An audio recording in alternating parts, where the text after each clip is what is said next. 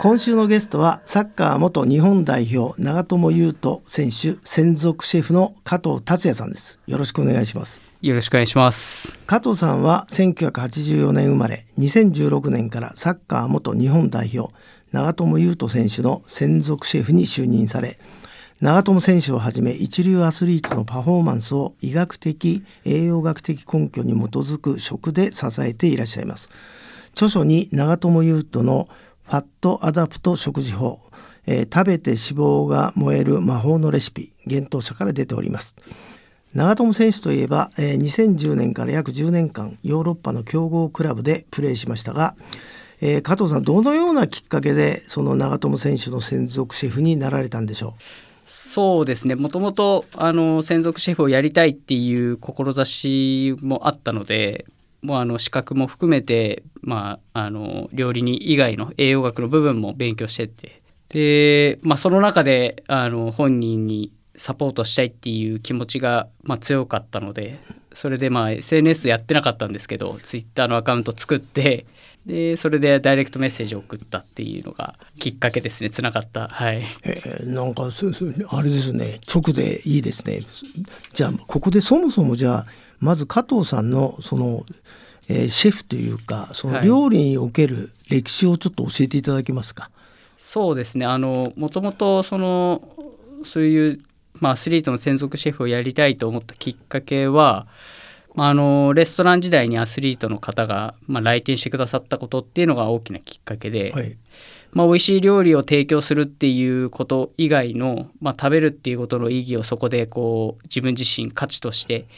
その方から教えてもらったっていうのが大きなきっかけですね。あの料理の世界には入る、はい。そのそもそものとこから教えてもらえますか？それはあれですか？どっか料理学校かなんか行ったんですか？あいええっともともと僕サラリーマンだったので、はい、お面白いね。サラリーマンから料理の世界入ったんですか？そうなんですよ。じゃあ入。り口はどどういうあれですか？レストランだったんですか？えっとイタリアンレストランだったんですけど、はい。あの通常通り皿洗いから入ったっていう感じです。おいいね、はい。はい。えーそれであれですか？皿洗いしててその料理任されるまで何年ぐらいやるもんなんですか？えっとまあそれも本当自分自身でどれだけこう、まあ、そこを縮められるかっていう世界だなっていうのをある意味こうサラリーマンとは違う世界っていう形で、もう休日返上で それこそ料理の自分で作って学んでみたいなことをやって、まあ、かなり縮めましたねそこは。もう1年後ぐらいには普通にあの作り始められてたので、はい、まあそれはあれですね。ああの料理の世界って上下関係厳しいしそうですね。あの意地悪な先輩もいたと思うんですけど そいつらが抵抗できないぐらいあれなんだ。頑張ったんだそうですね。最初は正直後悔しました。あそう。あのこすごい志してもともとまあ料理人をこう志したきっかけみたいなところはあのまあ父親の影響が大きかったんですけれども、まあ、父があの建築士をやっていて、で、まあ、やはりそのサラリーマンをやってみた時に、まあ、自分がこう何か残せるものっていうのを、まあ、世の中にこう提案だったり、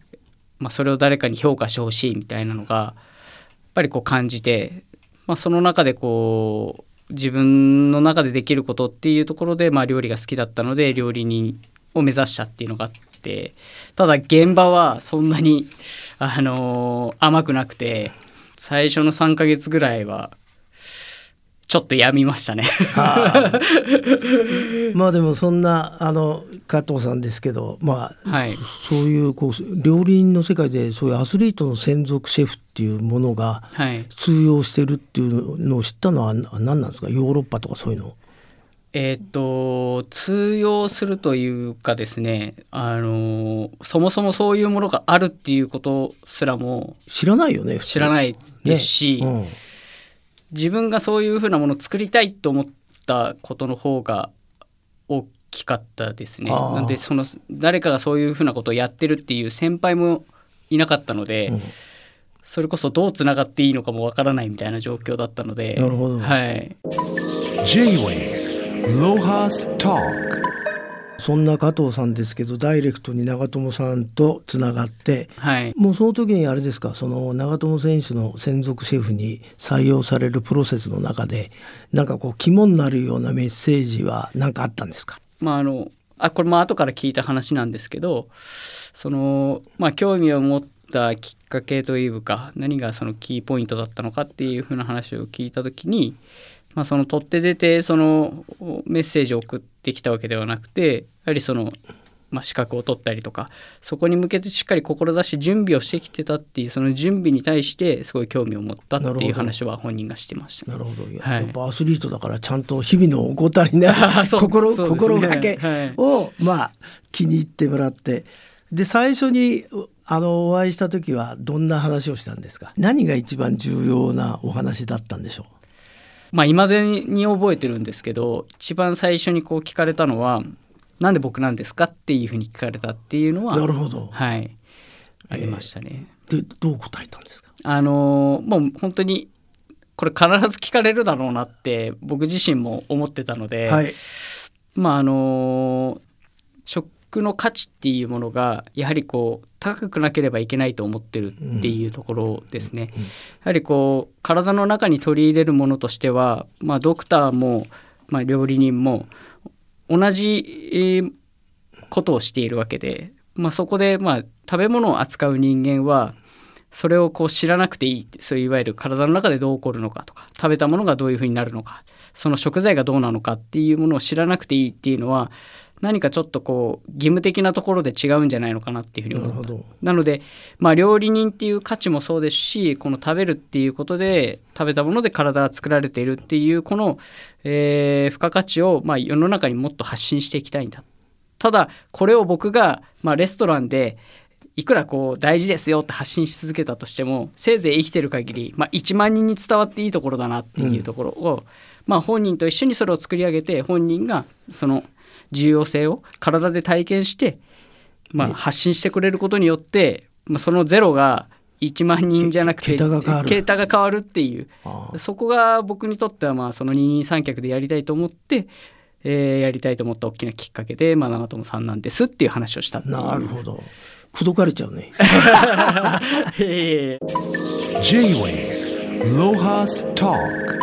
で今日僕一番聞きたかったのはですね、はその専属シェフとして献立っていうのはどうどうやって決めるんですか？もう決まってんですか？それともその時々顔を見てから決めるとかどうなんですか？えっ、ともうずっとヨーロッパの頃から変わってないのは基本的にはそのい1週間でこう献立決めるみたいなことは一切しなくて。あ献立決めてないんですか、はい、もうあの基本的に次の日何を食べたいのかっていうのと今日何を食べていてそこと、まあ、あのちょっとニュアンスを変えていくっていうところは心がけてますね。で、まあ、一番心がけてたのはやはりこう毎日提供するってねで作り手が一緒ってなるとどうしてもそのニュアンスが一緒になったりその調理法が違うはないと飽きちゃうっていうことが起きてしまうのでねそこはもう極端にこう変えたりとかっていう風なそのいわゆる作業になる食べなければならないっていう作業ではなく食べたいって思えるような食事の献立みたいなのはこう本当にカラッとこう変えてあげるように意識はしてましたね。そうするとあれですねシェフって味覚だけどそれだけじゃなくて心のねストレスまで考えてはい。いやあのやってらっしゃるんだ。僕はどちらかというとあのーそっちの方がベース重要なんじゃないのかなっていうふうに思ってます。やはりまあ毎日の食事でそのもちろん栄養大事だよっていうふうなことをすごい意識されてる方であれば8割9割そこを意識されればいいと思うんですが、そのアスリートって見てきてすごく思うのは僕はメンタルっていうものがすごくこう重要な世界だなっていうふうに思った時に食事で癒されるとか食でこう楽しみを持つ。そういったそのメンタルケアっていう意味で僕食事ってすごい大事なんだなっていうのを、まあ、そこはもう現場ですごい味わってきて。なので食べなければならないっていうものを出すんじゃなくて本人が食べたいと思えるものを叶えながらその中でこううまくバランスを取っていってあげるっていう献立作戦にしましたね。へえなんかもう脳内学者みたいだねいやいやいやいやそんなことないです。 J-WAVE LOHAS TALK まあそんなあの加藤さんが長友選手の専属シェフとして活躍する中で、はいえーお医者さん医師と考えた食事法がファットアダプト食事法これについてあのご説明いただけますか？そうですね。あのーバランスのことをまあ指してるんですけれども、まあ、いわゆるその必要なエネルギーのバランスっていうものが、まあ、ある意味こう見直さなければいけないのかなっていうふうなところがあって、まあ、その中でやっぱりこうどうしてもそのスポーツ栄養学って糖質にフォーカスされてきてるなっていうのがこう歌われ続けているもの。でそれもあの正しい僕は否定しないです正しいことでもあるのかなと思いつつも一方でその体質に見合ってない、えースポーツ選手並びに一般人の方もいらっしゃるっていうのをもっとこう啓蒙していかなければなっていうふうなところで立ち上げたまあ食事法ではあるんですね。まあ、具体的にどういうことかというとあの例えば、えー自分のいわゆるその親族だったりそういった方に例えば糖尿病の方がいるとか、まあ、そういうふうな方がもしいらっしゃるとするとその糖質を取りすぎてしまうことによって体に負荷をかけながらエネルギーをこう補給してるっていうふうなことになる。そうなってしまうと、うん、それっていうのは本当に正しい栄養学なのかっていうクエスチョンが生まれてくるよねっていうところから、まあ、人それぞれその必要なエネルギーの量って僕違うっていうふうに思っててそれをなんかこうこうでなければならないってこう定義づけるものっていうのは少し違うんじゃないのかなっていうふうなところから、えーまあ、その人に必要な糖質量だったりとかタンパク質量だったりっていうものを、えーしっかりこう目安の基準として持っていくべきなんじゃないのかなっていうところから作った食事法ではあるんですけど。まあ、あのここに今加藤さんの著書「食べて脂肪が燃える魔法のレシピ」っていう本があるんですけどもはいこのレシピの中ではご飯とか麺とかパスタのレシピもあるんですけど、はい加藤さんがお考えになってる糖質まあ三大栄養素だと思うんですけどこれをどう捉えてるのかちょっとご説明いただけますか？その最初の入り口が制限っていう言葉から入ったのがすごい良くないなっていうふうに思っていてで、まあ、我々はそのコントロールっていう表現をしてるってないるほどうところなんですが、えー制限ってなってしまうとどうしてもなんかこう取っちゃいけないっていう言葉の解釈から生まれてしまう、えーところなんですがそうではなくてその自分の活動量に適した量をしっかり見定めて取っていきましょうっていうことを、おまあ、啓蒙してるっていうところですね。まあ、あの加藤さんが長友選手の専属シェフになって、まあ、な何年経ったか僕ちょっと分かんないですけどかなりの時間経ったと思うんですけど、その間このファットアダプト食事法で長友選手の体はどのように変化したかをちょっと教えていただけますか？えっと本当にシンプルに言うと筋肉系の怪我がなくなったっていうのが大きく変わったところですね。いそれは何がどう変化して怪我がなくなったんですか？まあ、やはりその本人の食事内容、まあ、私2016からサポートさせてもらってるんですけども一番怪我がひどかったのは実は2015その前の年なんですね。はでどういった食事をしてたかっていうふうに本人にこう聞いたりすると例えばまあ朝ごはんは食欲がないから普通にメロンパンとかあんパンとかそういう甘いものを食べたり、まあ本当にあのインテルっていうビッグクラブでもその試合後に普通にフライドチキンが出たりみたいな感じだったり、やはりこうその食でその怪我が予防できるみたいな考えがそもそもなかったみたいなんですね本人の中で。もちろんその体を酷使するスポーツの中で怪我はつきものだっていう考えの中に食っていう概念がそもそもなかったっていう。でそこをまあ見直して、えーいわゆるその、まあ、適した糖質量のコントロールっていうところも含めあの一番変えたのはやはりこうお魚中心の生活にすること、はい。まあ、いい油を、えーお魚から摂取することっていうのを徹底的に行っていわゆる筋肉系の怪我をなくしたっていうところがそのやったこととしては大きいですね。はい。その魚の中でも加藤さんが決め手としてるのはな何ですか？し鮭ですか？マグロですか？えっと青魚ですね。青魚なんですか、はい。へえできいやもうあなかなかその一般家庭の中で食べることって難しいと思うんですけど、でも日本人なら絶対大丈夫です。えー、アジとかサバとか、はい。アニなんだっけ？サキサキサキスはい。とかありますけど生じゃなくて食べるんですか？生もある、えっとできれば生がいいですね。あ、はい。そうなんですか、はい。えーでもなんか今日あなたにこうやって聞いてると引きつけられそうだね。J-Way Lohas Talk で長年あの長友佑都選手の専属シェフとして活躍する加藤さんは、えー長友さんと2020年からポタージュブランドザ・ポタージュをプロデュースされています。これはどういった経緯で開発されたのでしょう？えっともともとその僕が本人とつながって、えーその中でこう料理面接があったんですけれどもその料理面接の時に提供したのがこの実はザ・ポタージュのポタージュスープを提供したんですね本人に。で本人がそれをえ満足してくれて、まあ、そういったことがきっかけで本人がこれをさまざまな人にも、えー味わってほしいっていうそういった思いから、えー実際に商品化しようっていうそんな流れになったものです。あれですか？そうするとあの食材もはいなんか探しに行ったりとか、はい限られた食材から選ばれてるわけですか？おっしゃる通りですね。あのお水、お塩、オリーブオイル以外、ものによっては水と塩しか使わないっていう、えーまあ、いわゆる食材のパワーを最大限に引き出すっていうのをテーマでやっているので、えー各地探してで一番ベストなものっていうのをそれを使って、えーポタージュスープにするっていうふうなことをプレミアムは、はい、やってますね。まあ、あの全部あの冷凍食品なんですけども、はい。えー私あの先ほど冷製のポタージュはい、玉ねぎとうもろこしかぶをえーはい。いただきました、もうとにかく驚きました。あこんなものえーいただいたことはありませんけど、はい。ぜひこのこう玉ねぎととうもろこしと、まあ、かぶのはい。由来というか、はい。生産地をちょっとご説明いただけますか？と玉ねぎが、えっと、北海道の北見地方ですね。はい、でトウモロコシも同じく北海道のこれはあのニセコっていう、エリアの場所になります。で、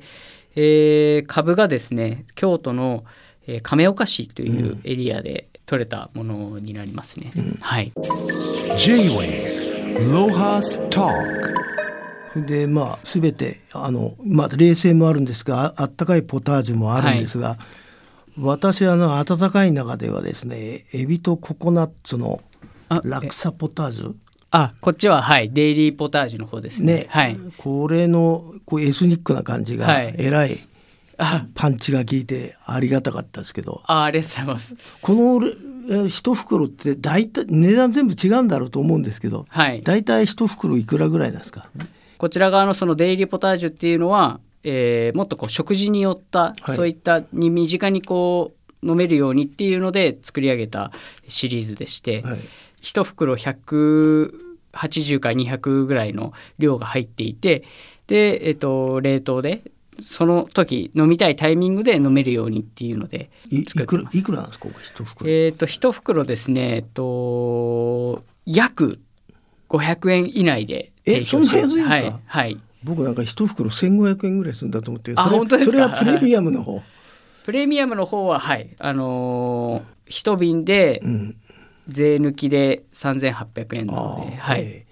このカレーみたいなこれ新しいシリーズなんですか？そうなんです。あのー今月からまたカレーシリーズとして、まあ、グリーンカレーとバターチキンカレーっていうところでリリースさせてもらいますね。これあれですか？なんか検索するのにはザ・ポタージュでわかるんですか？はいわかります。あ